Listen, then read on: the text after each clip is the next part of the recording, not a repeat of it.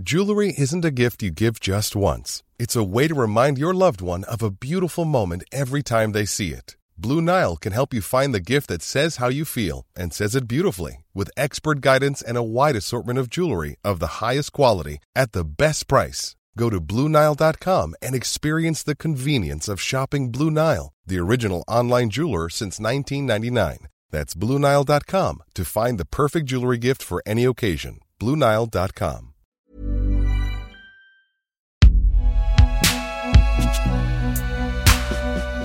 Une production Binge Audio, évidemment.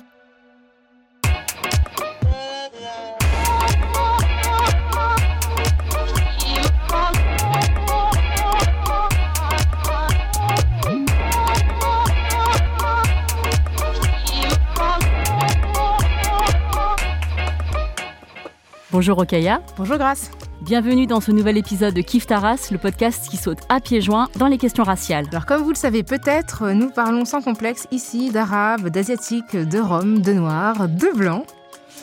Et parler des blancs dans le champ public ou politique français n'est jamais aisé. Pourtant, l'histoire du racisme et des dominations coloniales est indissociable du statut dominant inhérent à la condition blanche.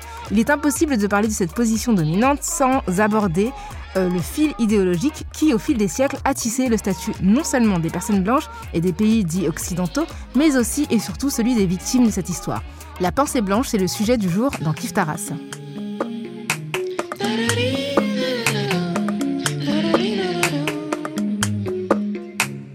Et pour en parler, nous avons invité une des figures de la lutte antiraciste en France, Lilian Thuram. Bonjour. Lilian. Bonjour. Ça commence bien. Non, mais Bonne parce humeur. y a une bonne ambiance là, donc je, je- je suis bien. On Voilà. dit bien en chœur, on est bien, on est bien Ouais, synchro. hein. synchro, ouais. Alors Lilian, tu es le fondateur de la fondation Éducation contre le racisme pour l'égalité et tu es auteur de plusieurs ouvrages dont le best-seller Mes étoiles noires, paru chez Philippe Ray en 2010. Et aujourd'hui, tu vas nous parler de ton dernier livre, La pensée blanche, paru chez le même éditeur. Alors Lilian, dans Kif Taras, nous avons un rituel. On demande à nos invités s'ils ou elles se positionnent sur le plan racial. Par exemple, Grace est perçue comme une femme asiatique et moi je suis perçue comme une femme noire. Est-ce que toi tu te positionnes ou est-ce que tu es positionné par euh, d'autres? Et si oui, comment? Ben, moi, je pense que je suis positionné en tant que euh, noir. Mhm. Ça, je le sais depuis euh, fort longtemps. Et euh, très souvent, on me le rappelle. D'accord. Est-ce qu'il y a un, un- un moment, justement, quand tu dis que tu le sais depuis longtemps, est-ce qu'il y a un moment où tu, tu l'as réalisé dans ta vie? Que tu ris Non, non, je... Ah, donc je suis noir alors. Que je vous raconte quand est-ce que je suis devenu noir, c'est ça? Exactement. Ben, En fait, je suis devenu noir euh, à l'âge de 9 ans. Très souvent, je le dis, dans cette classe de CM2 à Bois-Colombes, où des enfants m'ont insulté de sale noire. Donc là, ça a été un choc, parce que bon, je suis né en Guadeloupe. La grande majorité, pour ne pas dire la totalité des enfants, nous avions la même couleur de peau, et on ne se questionnait pas. Euh, Nous n'étions pas, en tout cas, dans des catégories. Nous n'étions pas euh, des noirs. Moi, j'étais Lilian, euh, ma mère m'appelle Lico, et donc je suis devenu noir à l'âge de 9 ans dans cette classe de CM2. Voilà. Et tu dis souvent qu'il y a un avant et un après ton arrivée en région parisienne depuis la Guadeloupe. Est-ce que tu peux nous dire c'est quoi cet avant-après Bah, ça dépend euh, sur quel domaine. C'est-à-dire que quand j'étais en Guadeloupe, j'habitais dans un tout petit village. J'étais éduqué par la population qui était là. Il y avait un sentiment de totale liberté. Et euh, après, c'est que malheureusement, je quitte le monde connu, qui est Anse Bertrand, pour arriver à Bois-Colombes. Je suis très heureux parce que je revis de nouveau avec ma maman, parce que ma maman était partie euh, travailler à Paris. Elle a économisé et puis elle est venue nous rechercher parce qu'elle nous avait laissé les cinq enfants en, Guadeloupe et c'était mon grand frère qui était chef de famille. Donc euh, l'après, arriver à Paris, c'est un nouveau monde et c'est aussi être confronté à des choses que vous ne connaissez pas. Alors ton livre s'appelle La pensée blanche. Et sur la quatrième de couverture, ta première question c'est qu'est-ce qu'être blanc? Est-ce que tu peux nous dire comment est venu ce livre et comment tu l'as nommé ainsi? Bah, en fait, le livre, c'est l'histoire euh, de ma vie. Pendant très longtemps, j'ai toujours eu euh, une réflexion autour du petit garçon qui s'était fait insulter de sale noire. C'est-à-dire, pendant très longtemps, j'ai essayé de, de me guérir. Euh, L'approche que j'avais, euh, c'était euh, comment je peux retrouver, développer ma propre estime de moi-même. Et il y a quelque temps de cela, Un beau jour, je me réveille un matin et je vais au kiosque et là, il y a un, magazine, un hors-série qui s'intitule La pensée noire. Et donc, ça m'a donné à réfléchir. Je me dis, tiens, ce serait quoi la pensée blanche? Il y a aussi un moment très important où je reçois un prix d'une fondation au Sénégal. Et donc, euh, je me dis, tiens, c'est un merveilleux cadeau euh, pour m'encourager dans le travail que je suis en train de faire au sein de la fondation. Qu'est-ce que je pourrais leur ramener? Et donc, je me dis, tiens, ce serait intéressant de réfléchir à une carte du monde où l'Afrique serait au centre. Parce que très souvent, les cartes traditionnelles que nous connaissons, c'est euh, l'Europe qui est au centre. Et petit à petit, je me suis mis à réfléchir à l'histoire de ma vie et notamment au traumatisme de la classe de CM2 en regardant les enfants qui m'avaient insulté. Donc à retourner un petit peu la situation. Et je me suis dit, tiens, c'est bizarre, ces enfants, ils ont 9 ans, ils ont intériorisé qu'être noir, c'était moins bien, ils ont intériorisé qu'ils étaient blancs, et ils ont aussi intériorisé qu'être blanc, c'est mieux. Et d'où ça vient? Et donc, en fait, c'est cela, le livre. C'est ce questionnement. Et arriver à tirer le fil pour montrer qu'en fait, que on devient blanc comme on devient noir. Et il y a une histoire qui construit ces catégories. Et pour comprendre les catégories que nous utilisons aujourd'hui, il faut revenir à la racialisation du monde. Alors pour qu'on c'est une carte où l'Afrique est au centre. En fait, elle, est en haut, l'Europe est en bas, et en fait, les, continents ont leur taille réelle en termes de kilomètres carrés. Et c'est vrai que c'est assez saisissant parce qu'on se rend compte que l'Afrique est beaucoup plus grande que ce qu'on imagine, et qu'en fait, euh, bah, il n'y a pas de sens puisque la Terre tourne. A priori, il n'y a pas de raison que l'Afrique soit en bas. Et euh, c'est vrai qu'on la regarde, je l'ai montré à mes enfants quand, quand j'ai reçu ton livre. Ils m'ont dit c'est bizarre parce que la première réaction, quand tu as toujours vu une carte du monde avec l'Europe euh, en haut et au centre, et voilà, c'est- vraiment c'est une acception euh, commune à maintenant. Enfin, j'ai l'impression que c'est un. Tu tapes Google, euh, et t'as que cette carte-là qui sort. Et tu cites aussi euh, un géographe chinois, enfin en tout cas un, chercheur chinois. Et ça m'a fait penser que en chinois, donc la Chine se dit euh, ça veut dire l'empire du milieu. Donc les Chinois se sont toujours pensés comme étant le centre de leur vie. Et le terme Chine, c'est un terme qui a été fait par les, autres, hein, d'ailleurs parce que la, la Chine ne s'appelle pas Chine. Et d'ailleurs, en anglais, par exemple, quand on dit la porcelaine, ça se dit China.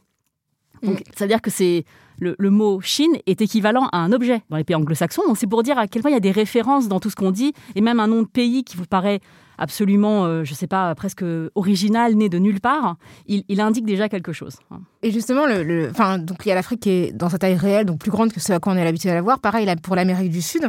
Tu penses que le fait d'avoir euh, relayé pendant des siècles, dans, notamment à travers les manuels scolaires, ce type de carte, quelles euh, conséquences ça a sur euh, notre vision du monde et sur la manière dont l'Occident, les pays occidentaux se perçoivent? Bah, de toute façon, rien n'est anodin. C'est-à-dire que plus vous recevez l'information, plus vous l'intégrez, plus vous l'intégrez, plus vous croyez qu'elle est vraie.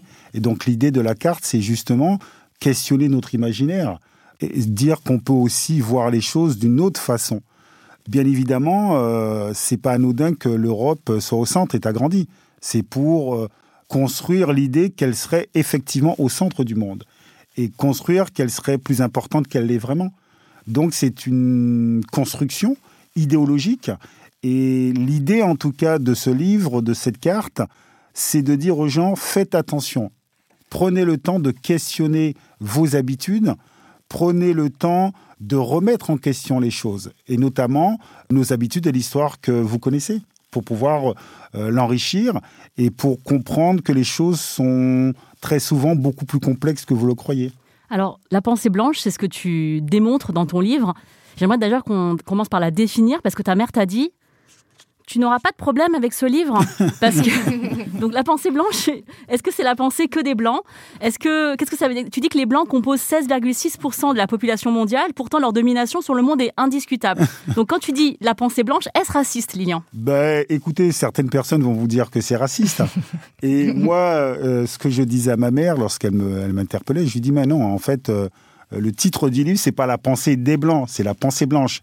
Et la pensée blanche, c'est cette idéologie qui a divisé les êtres humains en les classifiant en tant que race et en mettant euh, dans l'espace public qu'être blanc, c'est mieux. Et la réalité, c'est que partout dans le monde, malheureusement, il y a cette pensée-là. Vous allez en Afrique, en Asie, euh, très souvent, les femmes se blanchissent la peau, euh, penser que la beauté est blanche. Moi, je suis né aux Antilles, une société qui aurait dû rejeter totalement cette classification liée à la couleur de la peau, mais pourtant, elle, elle a reproduit euh, cette classification. C'est-à-dire que quand ma mère était jeune, on lui disait qu'il était euh, important qu'elle se marie avec quelqu'un qui aurait la peau plus claire. Pourquoi? Pour avoir des enfants qui auraient la peau euh, chapée, la peau échappée du noir, la peau moins noire. Il y a des expériences, par exemple, faites aux États-Unis avec euh, des poupées où on demande aux enfants, euh, devant une poupée noire et une poupée blanche, quelle est la poupée qui a plus de qualité, plus de défauts. Et on voit que les enfants mettent euh, sur euh, la poupée blanche toutes les qualités. Et lorsqu'on demande aux enfants, mais vous ressemblez à quelle poupée? Et là, il y a un moment de silence, parce que les enfants sont noirs. Et donc, en fait, l'idée qu'être blanc, c'est mieux, bah, c'est quelque chose qui est, qui est mondial. Et donc, je pense qu'il est intéressant de questionner cette façon de penser. Et effectivement, il faut quand même avoir une certaine honnêteté intellectuelle. Très souvent, euh, les personnes blanches sont éduquées à se penser être la norme. Donc il faut questionner cette norme-là et cette façon de penser. Et parfois, ils ne se rendent même pas compte. Justement, ton, ton livre, en fait, il, il a ce projet-là de passer en revue les événements qui ont ponctué la construction de la pensée, voire de la suprématie blanche. Et il comporte énormément de références, ça c'est vraiment euh, une de ses grandes qualités. Comment est-ce que tu as travaillé justement pour euh, dresser euh, cette espèce de continuum entre le passé raciste et puis ton expérience personnelle ou des témoignages plus récents? Bah, tout d'abord, ça fait très très longtemps que je travaille sur ce sujet. Je me souviens une fois, nous étions à, à l'université de Stockholm et j'ai eu la chance d'être nommé docteur honoris causa. Et en fait, je me sentais comme un imposteur. D'accord? C'est-à-dire qu'on m'a présenté euh, euh, docteur Lilian qui va faire une conférence et tout. Je me dis, mais attends, c'est quoi cette histoire? Et en parlant avec un chercheur, il me dit, mais Lilian, euh, toi, tu te rends pas compte en fait. Ça fait très longtemps que tu travailles sur ce sujet et tu as commencé à travailler sur ces sujets à l'âge de 9 ans. Et donc, tu vois bien que s'il y a quelqu'un qui peut parler de ces sujets, c'est bien toi. Et donc, en fait, voilà, ça fait très longtemps que je travaille sur ces sujets. Au sein de la Fondation, il y a aussi euh, beaucoup d'intellectuels. Il y a un Euh, comité scientifique. Voilà, il y a un comité scientifique euh, qui, qui me nourrit. Ils produisent des livres, ils produisent des idées. Et donc, j'échange beaucoup avec ces personnes. Au sein de la Fondation, il y a un directeur, Monsieur Gauthier, il y a Madame Caillet. Et tous les jours, je lis des choses. Tous les jours, il, pou- il me pousse à réfléchir ces sujets. Et donc, ça, c'est le fruit de ces recherches. Et puis, pour le livre aussi, bien évidemment, on a approfondi en cherchant euh, les auteurs qui pouvaient conforter cette pensée et analyser au plus juste cette pensée. En tout cas, tu n'as pas cité Kif Saras. C'est tout ce que je note. Bien évidemment, euh, écoutez-moi, je, je tiens à dire quand même que, que Kif Saras, euh, ça a été, euh, ça a été euh, je dirais, le- la pierre angulaire de, de, de, de, de- de ce livre. Et sans Kif Saras, je pense que je serais passé à côté. C'est pas mal ça, non? Ça, c'est très bien. Très bien. On va l'utiliser. On va l'utiliser. De l'édition poche. Alors, il y a des, un des mécanismes que tu euh, décris dans le livre qui accompagne la pensée blanche, c'est l'effacement des perspectives non blanches. Donc, c'est deux choses qui, vont de pair. hein. Et donc, selon la pensée blanche, l'Afrique n'aurait pas de passé. Dans bien des endroits dans le monde, l'enseignement de l'histoire commence par l'Égypte. Donc, tu, parles même d'une blanchisation de, de, l'histoire égyptienne, d'une Égypte désafricanisée. Et tu critiques aussi la présentation de Christophe Colomb comme un découvreur. Ça, j'aimerais beaucoup que tu nous le dises parce que je, je- je ne cesse de le dire à mes enfants. J'arrête pas de dire euh, Lilian Thuram, il a dit euh, que s'il rentre dans ta classe, c'est que euh, s'il dit il a découvert la classe, et ben tu sauras que c'est pas vrai. J'aime, beaucoup. Enfin, je trouve ça tellement, tellement parlant pour les enfants parce que tu peux pas découvrir un truc où t'es déjà. Ouais, c'est clair. Il y a déjà des gens qui étaient au courant. Mais vous savez, encore une fois, tout est dû euh, à l'histoire qu'on vous raconte. Et lorsqu'on raconte à- à- aux enfants que Christophe Colomb a découvert l'Amérique, ben, ils pensent que c'est vrai. Voilà. Et euh, c'est vrai que moi, quand, quand je rentre dans la classe, euh, je pose des questions. Je leur demande, voilà, euh, est-ce que vous connaissez Christophe Colomb? Et là, ils me regardent en disant, mais attends, et, et, Thuram, il a craqué, bien sûr qu'on connaît Christophe Colomb. je lui dis, mais c'est qui? Il dit, bah, c'est celui qui a découvert l'Amérique. Je dis, ah bon? Vous êtes sûr? Il me dit, bah oui. J'ai écouté les enfants, on va faire l'expérience. Et donc là, je sors de la classe, j'ouvre la porte, je dis en disant, j'ai découvert la classe. Et là, il me dit, mais non.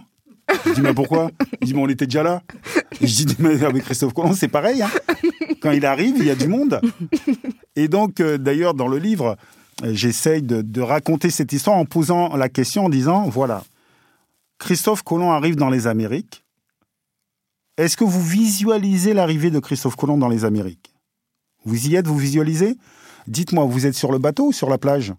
Et les gens, ils disent, bah, on est sur le bateau. Je dis, bah, c'est ça le problème. Parce que sur la plage, ils disent pas la même chose. hein. Ils savent que euh, Christophe Colomb n'a rien découvert. Et donc, en fait, c'est ça qui est intéressant. C'est-à-dire questionner nos, nos conditionnements et l'histoire qu'on nous a racontée. Et effectivement, même si aujourd'hui, vous faites une expérience, vous allez dans la rue et vous demandez aux gens de positionner l'Égypte sur la carte du monde, eh bien, il y en a beaucoup qui ne vont pas le positionner sur le continent africain. Parce que très souvent, ils oublient que c'est en Afrique. Mhm. Et donc, très longtemps, on ne pouvait pas dire que l'Égypte était une civilisation africaine, puisqu'on présentait l'Égypte comme la civilisation. Donc, elle ne pouvait être qu'elle blanche.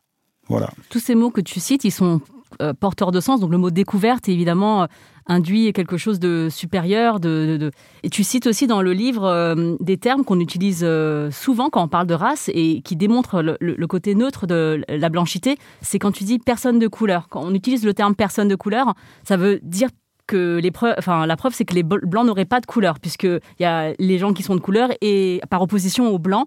Et tu dis aussi pour les minorités visibles. Donc il y aurait des minorités visibles, du coup, ça veut dire qu'il y aurait une majorité invisible. Et pareil pour le mot racisé. Mm. On parle de, des personnes racisées, ce qui induirait que euh, les personnes blanches ne seraient pas racialisées, ne seraient pas racisées d'une manière ou d'une autre. Alors que tout ça, c'est faux, puisqu'il y a forcément une question de référence. C'est ça que le travail sur la pensée blanche nous permet de, de débusquer cette euh, pseudo... euh, Neutralité. c'est ça, voilà. En fait, vous savez, ce qui est extrêmement intéressant, c'est que c'est vrai que euh, je me souviens, lorsqu'on était enfant, en fait, c'était juste euh, incroyable. Parce que dire blanc, c'était déjà être coupable de quelque chose. C'est-à-dire que si un blanc est quelque part, peut-être qu'il va s'offusquer. Et donc, il faut pas trop dire blanc.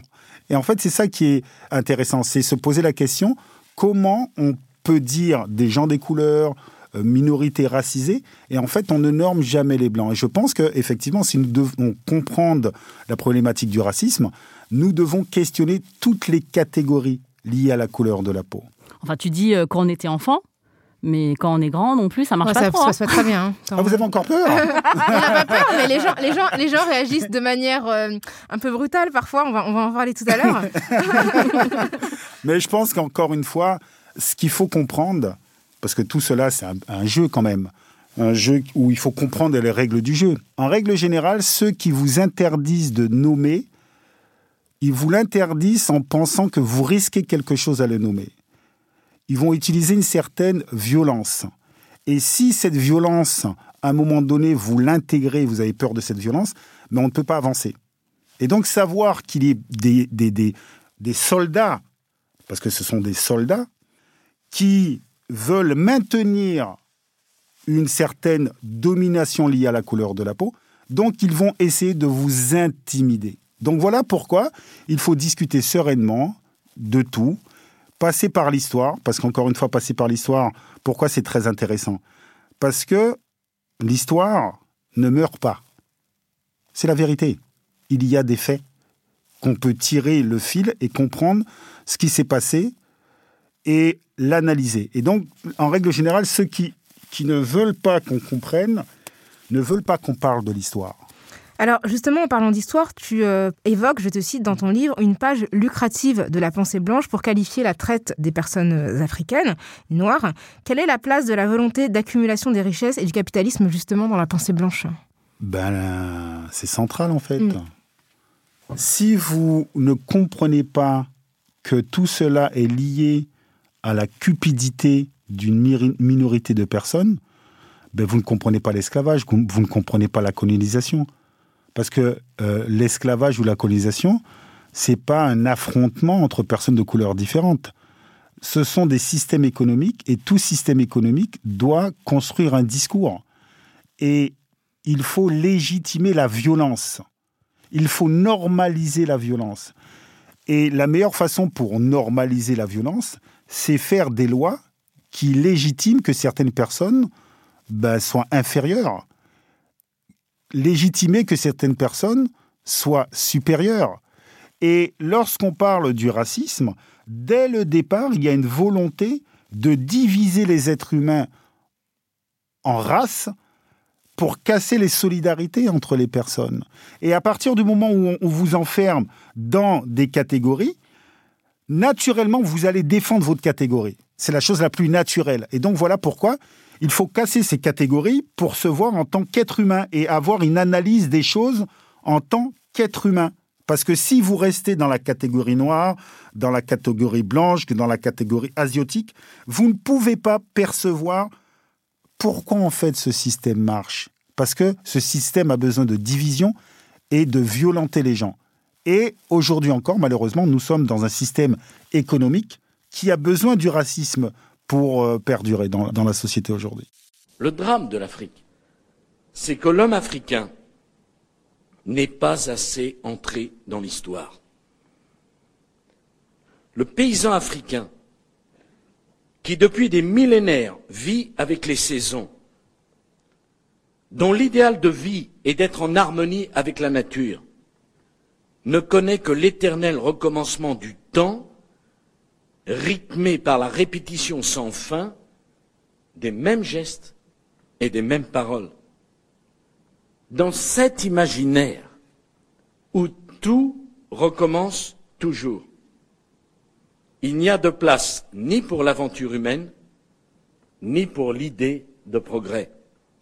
Dans cet univers où la nature commande tout, l'homme échappe à l'angoisse de l'histoire qui tenaille l'homme moderne. Alors désolé de s'être affligé ça parce que c'est quand même pénible. C'était Nicolas Sarkozy le 26 juillet 2007, donc euh, président fraîchement élu à Dakar. Donc euh, ce discours euh, est connu sous le nom de discours de Dakar et tu l'évoques. Alors tu évoques une autre partie de ce discours dans ton livre, mais cette partie-là a vraiment choqué de nombreux intellectuels africains parce que voilà, d'une certaine manière, il naturalise une espèce d'essence africaine qui serait proche de la nature, au contraire d'un d'un occidental qui serait conquérant et tourné vers l'avenir En fait, euh, quand j'entends ça, le premier sentiment que j'ai, j'ai honte en fait. J'ai profondément honte. Honte parce que je me dis, comment se fait-il qu'un président de la République française puisse tenir ces discours? J'ai honte moi parce que je suis français.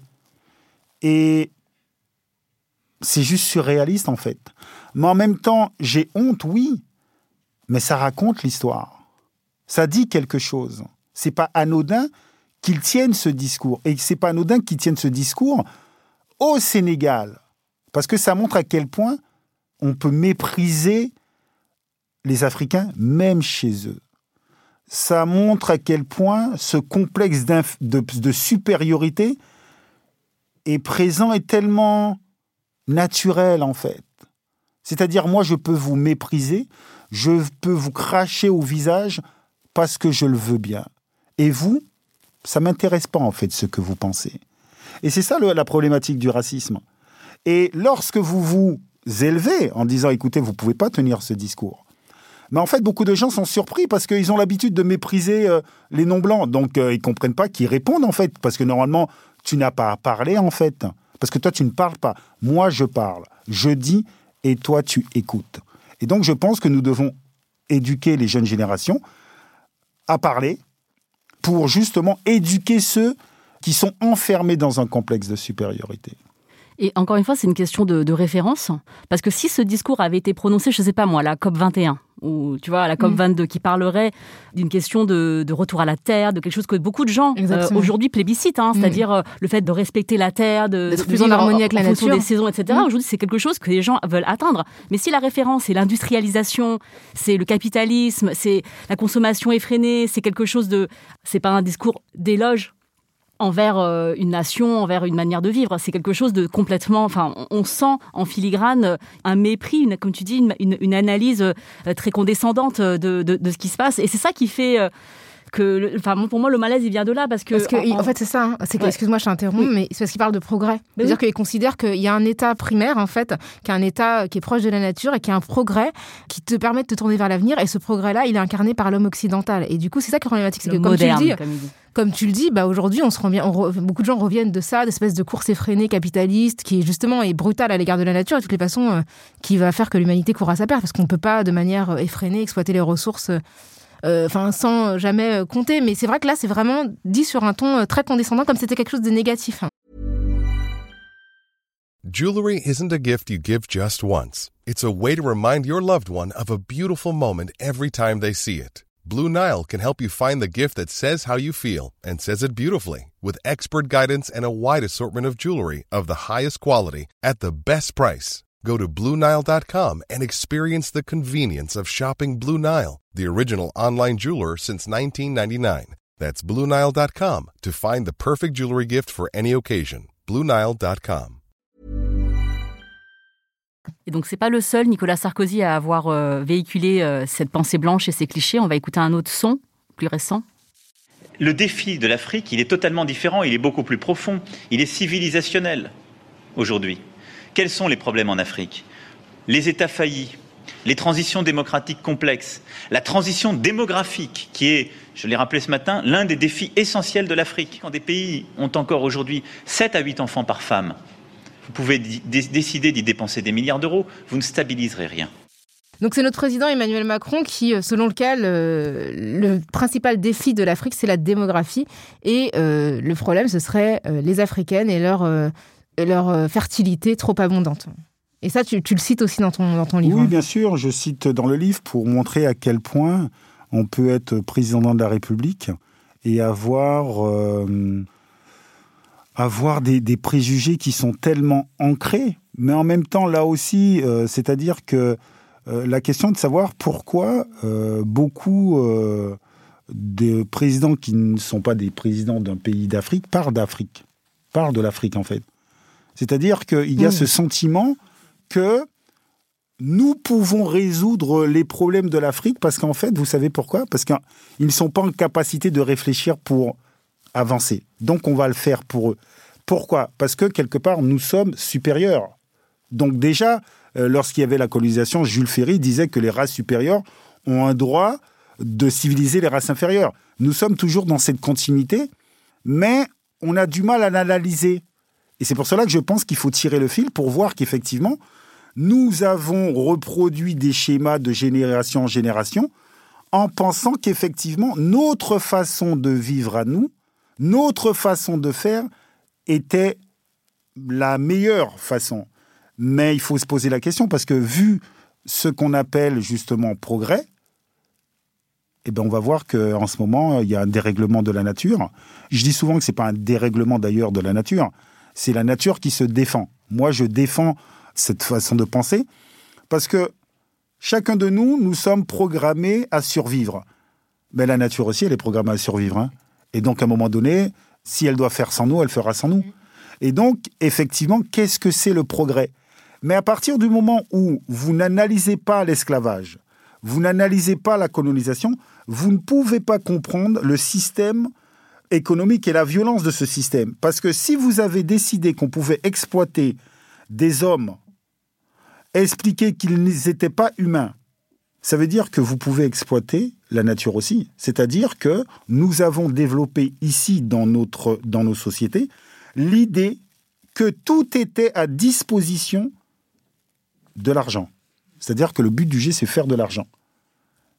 C'est ça l'idéologie euh, des sociétés euh, euh, occidentales. C'est qu'en fait, la chose la plus importante, c'est faire de l'argent. Mais faites attention, hein, c'est que chacun de nous, nous sommes éduqués comme ça aussi. Hein. Bien sûr.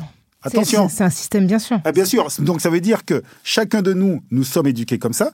Donc on finit par croire que c'est vrai. Et que si c'est l'argent, en fait, le lien avec l'autre n'est pas important. Nous sommes dans une société de plus en plus divisée. Et pour que cette société continue dans ce sens-là, vous n'avez pas d'autre choix d'être dans un discours violent, de normaliser la violence, de normaliser les injustices, en disant, attendez, ben, c'est normal, il y a un dérèglement, mais il y a un dérèglement, mais c'est normal. Ben, il y a du racisme, c'est normal. Mais il y a des gens qui sont de plus en plus pauvres. Ouais, mais c'est normal. C'est-à-dire que nous avons accepté l'idée que l'homme est un loup pour l'homme. Mais toutes les sociétés ne disent pas ça. Hein. Toutes les sociétés ne disent pas que l'homme est un loup pour l'homme. Il y a des sociétés qui disent que l'homme est un médicament pour l'homme. Il y a des sociétés qui disent le jeu, c'est nous. Donc, à un moment donné, il va falloir choisir. Et pour choisir, il faut connaître l'histoire, interroger l'histoire et dire à un moment donné aux politiques, peut-être que ce serait intéressant de remettre à l'ordre du jour l'égalité, la solidarité, le partage des richesses. Justement, ça me rappelle un peu ce qu'a dit Emmanuel Macron euh, lorsqu'il a annoncé le couvre-feu, donc euh, mi-octobre. Il a parlé de contacts utiles.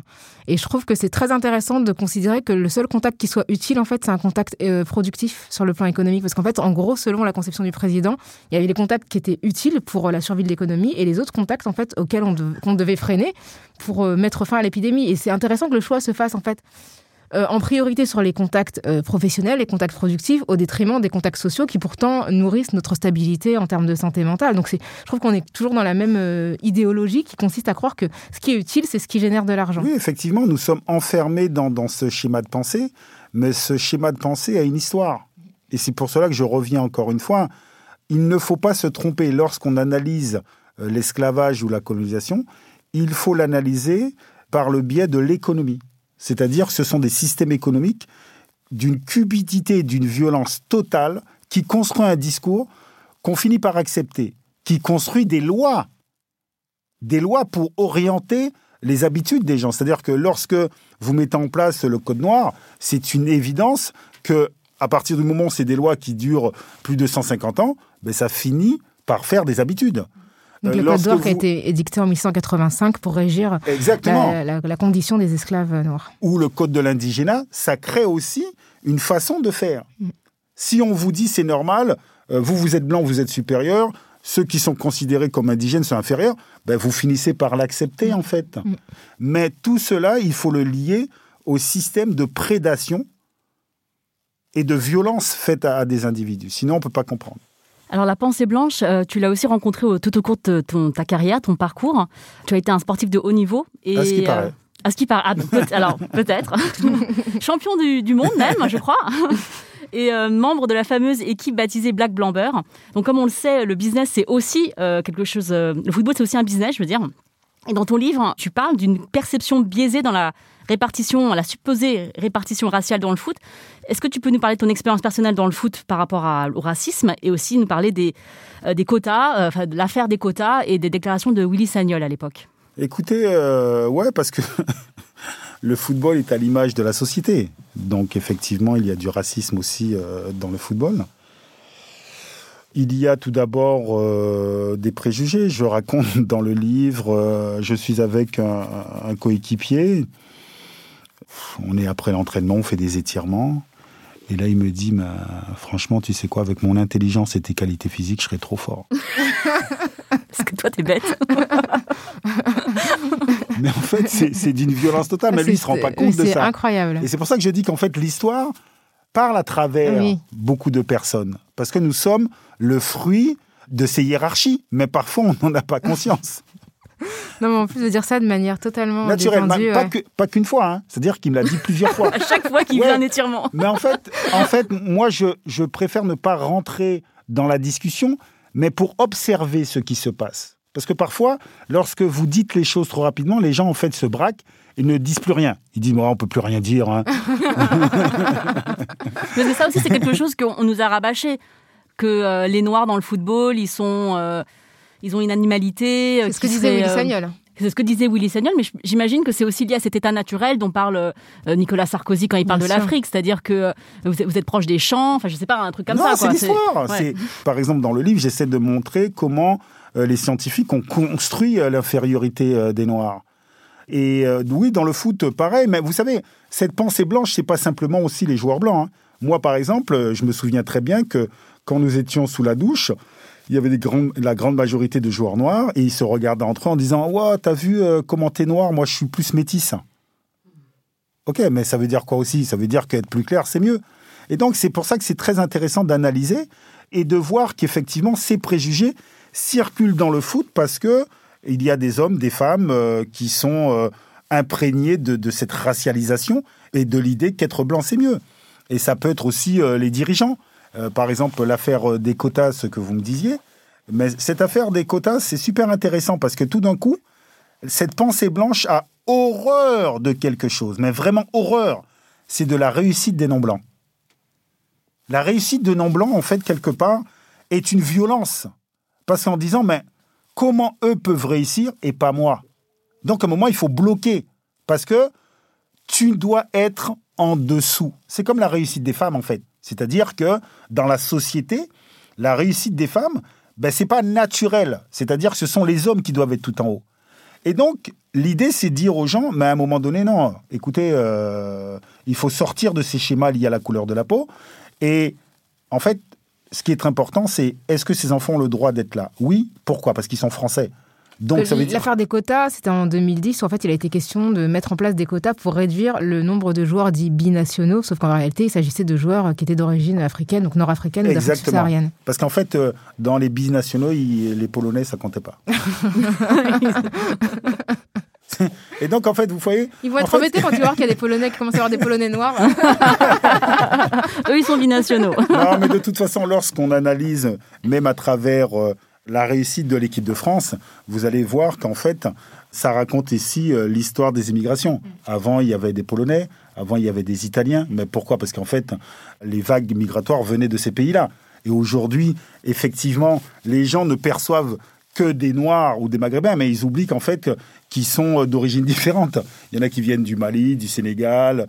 Voilà, ça raconte l'immigration d'aujourd'hui.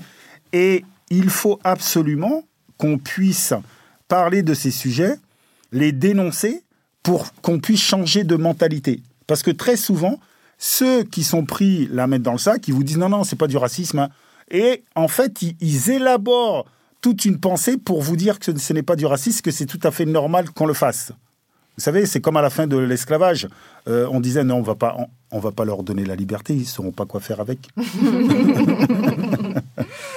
Toujours dans le, dans le domaine du foot, tu décris cette anecdote donc de l'époque où tu étais euh, footballeur, où tes coéquipiers ont été très surpris de découvrir que ta compagne et mère de tes enfants était une femme noire.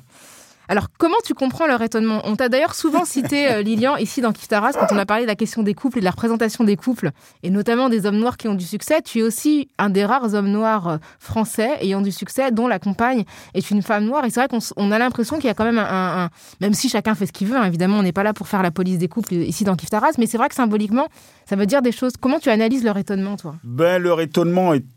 C'est très facile à analyser. mais non, mais c'est vrai, parce que là aussi, c'est lié à l'histoire, en fait. L'histoire dit que la beauté est blanche. Donc, ça veut dire que si toi, tu as réussi, tu dois être avec une belle femme. Et comme on dit qu'une belle femme est blanche, donc toi, tu dois être avec une blanche. Mais si tu ne connais pas l'histoire, ben, tu es dans les habitudes. Quand tu lis euh, euh, France Fanon, mais France Fanon explique ça euh, très clairement dans Peau noire, masque blanc. Ça veut dire que être avec une femme blanche, c'est aussi inconsciemment un sentiment de réussite. Mais si vous ne comprenez pas l'histoire, ben vous êtes dans ouais dans des habitudes. Et là encore une fois, je suis d'accord avec vous. L'idée c'est de ne pas stigmatiser les couples, c'est analyser quelque chose qui se répète, répète, répète très souvent. Parce que quand quelque chose se répète très souvent, on peut l'analyser. Et moi, je me souviens très bien le jour où j'étais à l'aéroport et que la mère de mes enfants arrive et il me dit, mais elle est noire. et, donc, et donc, sur le coup, je me souviens, j'a- j'avais pas compris. Je dis, mais qu'est-ce qu'il me raconte euh, Je ne comprenais pas, parce que j'étais jeune en plus. Et puis, pendant ce week-end, il y en a plusieurs qui me disaient, euh, ouais, on dirait ta sœur. Mais euh, comme ce que tous les noirs se ressemblent, évidemment. Tu vois, je dis, mais qu'est-ce qu'il me raconte On dirait ma sœur? Mais il a pas de... C'est quoi cette histoire? Parce qu'il y a toujours ce truc, en fait. Euh, vous êtes des frères, vous êtes des sœurs, vous êtes des cousins. Tu le connais, lui? Euh, Non, je ne connais pas le mec. je me souviens très bien aussi, la première fois que j'avais été euh, aux Antilles, j'étais jeune, mes amis aussi euh, me posaient la question, mais ta femme, elle est blanche? C'était disais, quelque chose de, de l'ordre de la réussite sociale. oui, voilà, c'est ça. Mm. Et je dis, ben non. Ah bon? Elle n'est pas blanche. Et quand vous analysez ça tout au long de l'histoire, vous comprenez un petit peu euh, ce qui se passe. Et, allez, on va se dire quelque chose. Comment se fait-il que le contraire n'existe pas? Parce qu'en fait, c'est ça qui est intéressant. On pourrait analyser le contraire en disant, comment se fait-il que les hommes et les femmes blanches qui réussissent, très rarement, ils sont en couple avec des non-blancs? D'où ça vient? Bah, Ah. c'est T'as jamais dit à un homme blanc que sa femme blanche ressemblait à sa sœur. Je veux dire, ça te paraît complètement aberrant de dire ça. C'est vrai.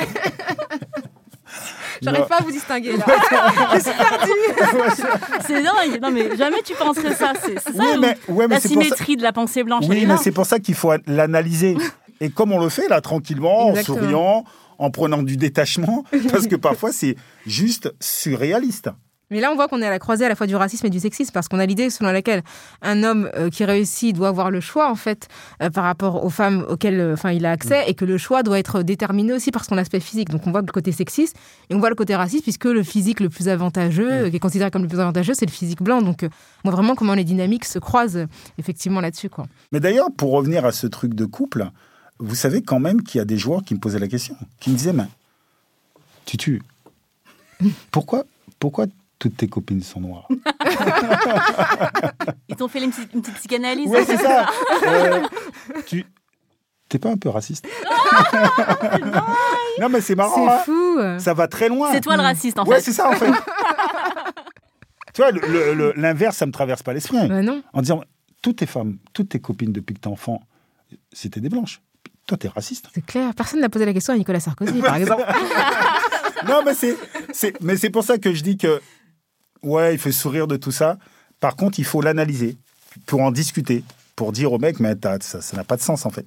C'est-à-dire que l'idée, c'est toujours te regarder sous l'œil un peu, tu vois, du questionnement en disant, est-ce qu'il n'est pas coupable de quelque chose? Ah ouais, toi, tu nous aimes pas, je le sais. je vais te détecter dans n'importe quoi. Je vais trouver à un moment donné. Voilà. Mais en fait, c'est, c'est le fait d'être, euh, ouais, comme dans la société, c'est-à-dire vous vous baladez tranquillement dans l'espace public, on va vous contrôler plus souvent. Pourquoi? Pourquoi on contrôle les gens plus souvent? Parce que dans l'imaginaire, peut-être que toi, tu as un danger, en fait. Et donc, on va te contrôler parce que tu as sûrement quelque chose à te reprocher.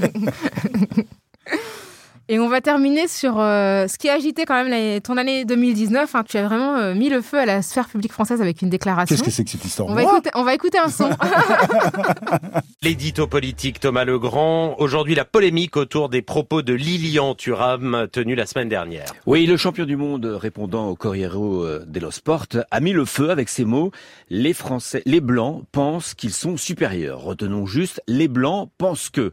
Quatre mots eh, qui forment un propos raciste dans la bouche d'un militant pourtant antiraciste dénonçant les cris de singes des abrutis des tribunes de foot. Comment une partie de la lutte antiraciste sincère a pu glisser vers un communautarisme des arguments pour qu'au lieu de réduire la pression, elle contribue au contraire à vitaliser le racisme? Les Blancs pensent que ce n'est pas juste une généralisation, c'est une essentialisation. Rien à voir avec les ouvriers ou les bourgeois, les jeunes, les paysans pensent que euh, dans ces derniers cas, il s'agit de, de ce qu'un groupe social produit censément comme opinion. Affirmation qui n'évite ni la généralisation ni la stigmatisation sans être raciste pour autant. Les Blancs pensent que, pour Turan ou pour le sociologue Éric Fassin ou la journaliste Rokhaya Diallo, c'est une façon de dire l'expérience de vie des Blancs en situation majoritaire les amène à penser que. Ils placent les Blancs dans une condition de dominateur, soit raciste, soit inapte à l'antiracisme. Je remarque que tu m'as mise dans la sauce alors que j'avais rien fait là. Ah, mais moi. Alors, tout d'abord. mais en fait, ce qui est très intéressant, c'est que je fais une interview en, Italie. Ça sort en italien. En Italie, il y a eu zéro problème. Et en France, est arrivée l'information, mais tronquée. C'est-à-dire que je disais que les supporters qui font le bruit du singe le font parce qu'ils ont un complexe de supériorité, parce qu'ils pensent que être blanc, c'est être supérieur. Et euh, comme nous vivons dans un monde où il semblerait qu'il faut faire du buzz, et donc je pense que ça a été fait euh, sciemment, sciemment, parce que j'ai discuté avec certaines personnes, me disent non, c'est un stagiaire, il n'a pas bien fait et tout. C'est toujours Mais la faute du stagiaire. Et donc, ça a fait du buzz. Et c'est ça qui est très intéressant aussi, parce qu'après coup, tu analyses et effectivement, tu te dis, mais est-ce que c'est pas parce que il y a les blancs Oui, que ça. ça crée problème? Bien sûr. Mais en tout cas, au départ, euh, c'est pas mes propos. Mais ce qui est intéressant, c'est qu'en fait, ce qui a vraiment ajouté, j'ai l'impression, à la sphère médiatique, donc là, c'était une chronique Mhm. de Thomas Legrand, septembre 2019 sur France Inter, c'est vraiment le fait de mobiliser les Blancs. Et ce que je trouve intéressant dans sa chronique, c'est qu'il dit que les ouvriers sont une, un groupe social et, et, en fait, les Blancs aussi sont un groupe social. Mais les gens ne comprennent pas que les Blancs sont un groupe social au même titre que les classes sociales ou que les gens. C'est un construit historique. Et le fait qu'ils disent qu'on ne puisse pas désigner les Blancs comme étant un groupe au même titre que les ouvriers ou que d'autres groupes, ça veut dire qu'encore une fois, on ne comprend pas le la, la pensée raciale comme étant le fruit d'une histoire. Oui, mais parce qu'encore une fois, je pense que la grande majorité des personnes qui parlent euh, du racisme, en fait, ne donnent que leur avis. En fait, ils n'ont pas de connaissances sur le sujet. Et c'est ça le vrai problème. C'est-à-dire que lorsque vous donnez votre avis, ben ça marche pas, hein, ça suffit pas. c'est vrai. Non mais, non, mais sérieusement, c'est un sujet super, euh, super grave et super important, notamment pour ceux qui subissent le racisme, parce que c'est une violence existentielle. Mais lorsque vous parlez de ce sujet, il faut savoir qu'il y a des intellectuels qui travaillent sur le sujet, il y a des livres qui analysent les sujets, il y a des sociologues qui travaillent sur ces sujets. En fait, il y a des données historiques sur ces sujets. Donc la première des choses, c'est pas votre avis en fait, c'est mettre ça sur le champ de la connaissance. Et malheureusement dans l'espace public, on n'entend que des personnes qui donnent leur avis sur le racisme. Vous n'allez pas vous donner votre avis sur le sexisme, vous n'allez pas donner votre avis sur la Deuxième Guerre mondiale, il faut la connaître en fait. Et c'est pour cela qu'il faut connaître l'histoire du racisme. Les blancs, les noirs, les autres, ce sont des constructions idéologiques. Donc, effectivement, nous pouvons analyser la construction de ces catégories dites les blancs, les noirs, les... On peut essayer de comprendre d'où ça vient et qu'est-ce qui se joue et pourquoi certains veulent rester dans cette racialisation du monde. Merci beaucoup Lilian, c'est une belle invitation une belle, à, conclusion. À, réfléchir et à, lire. Hein. Donc c'est la fin de ce numéro de Kif Taras avec Lilian Thuram, auteur de La pensée blanche qui est paru aux éditions Philippe Ray, qui est effectivement une belle introduction vers euh, les différentes euh, recherches, les différentes pensées qui permettent d'analyser euh, effectivement l'histoire du racisme. N'hésitez pas à nous faire part de vos avis. Euh, nous dire si vous êtes d'accord, pas d'accord avec ce qui s'est dit aujourd'hui. Si vous trouvez que Lilian Thuram est raciste, vous oui, pouvez nous écrire. qu'il exagère un peu. kiftaras.binge.audio et sur les réseaux sociaux avec le hashtag kiftaras et euh, sur les réseaux sociaux de, de Lilian Thuram. Je sais pas si t'en as. Si, il, sur, il est sur Instagram. C'est vrai Ouais, Lilian Thuram officiel. Oh. Apparemment, c'est pas lui qui le tient. Ouais, et il y a la fondation moi, aussi. Ah, J'utilise pas beaucoup. La fondation Lilian Thuram aussi, on la peut fondation, la suivre bah sur, les, sur, les, différents réseaux. Et nous, Kiftaras, on, on, est arrivé récemment sur Instagram, donc vous pouvez aussi nous suivre. à Kiftaras.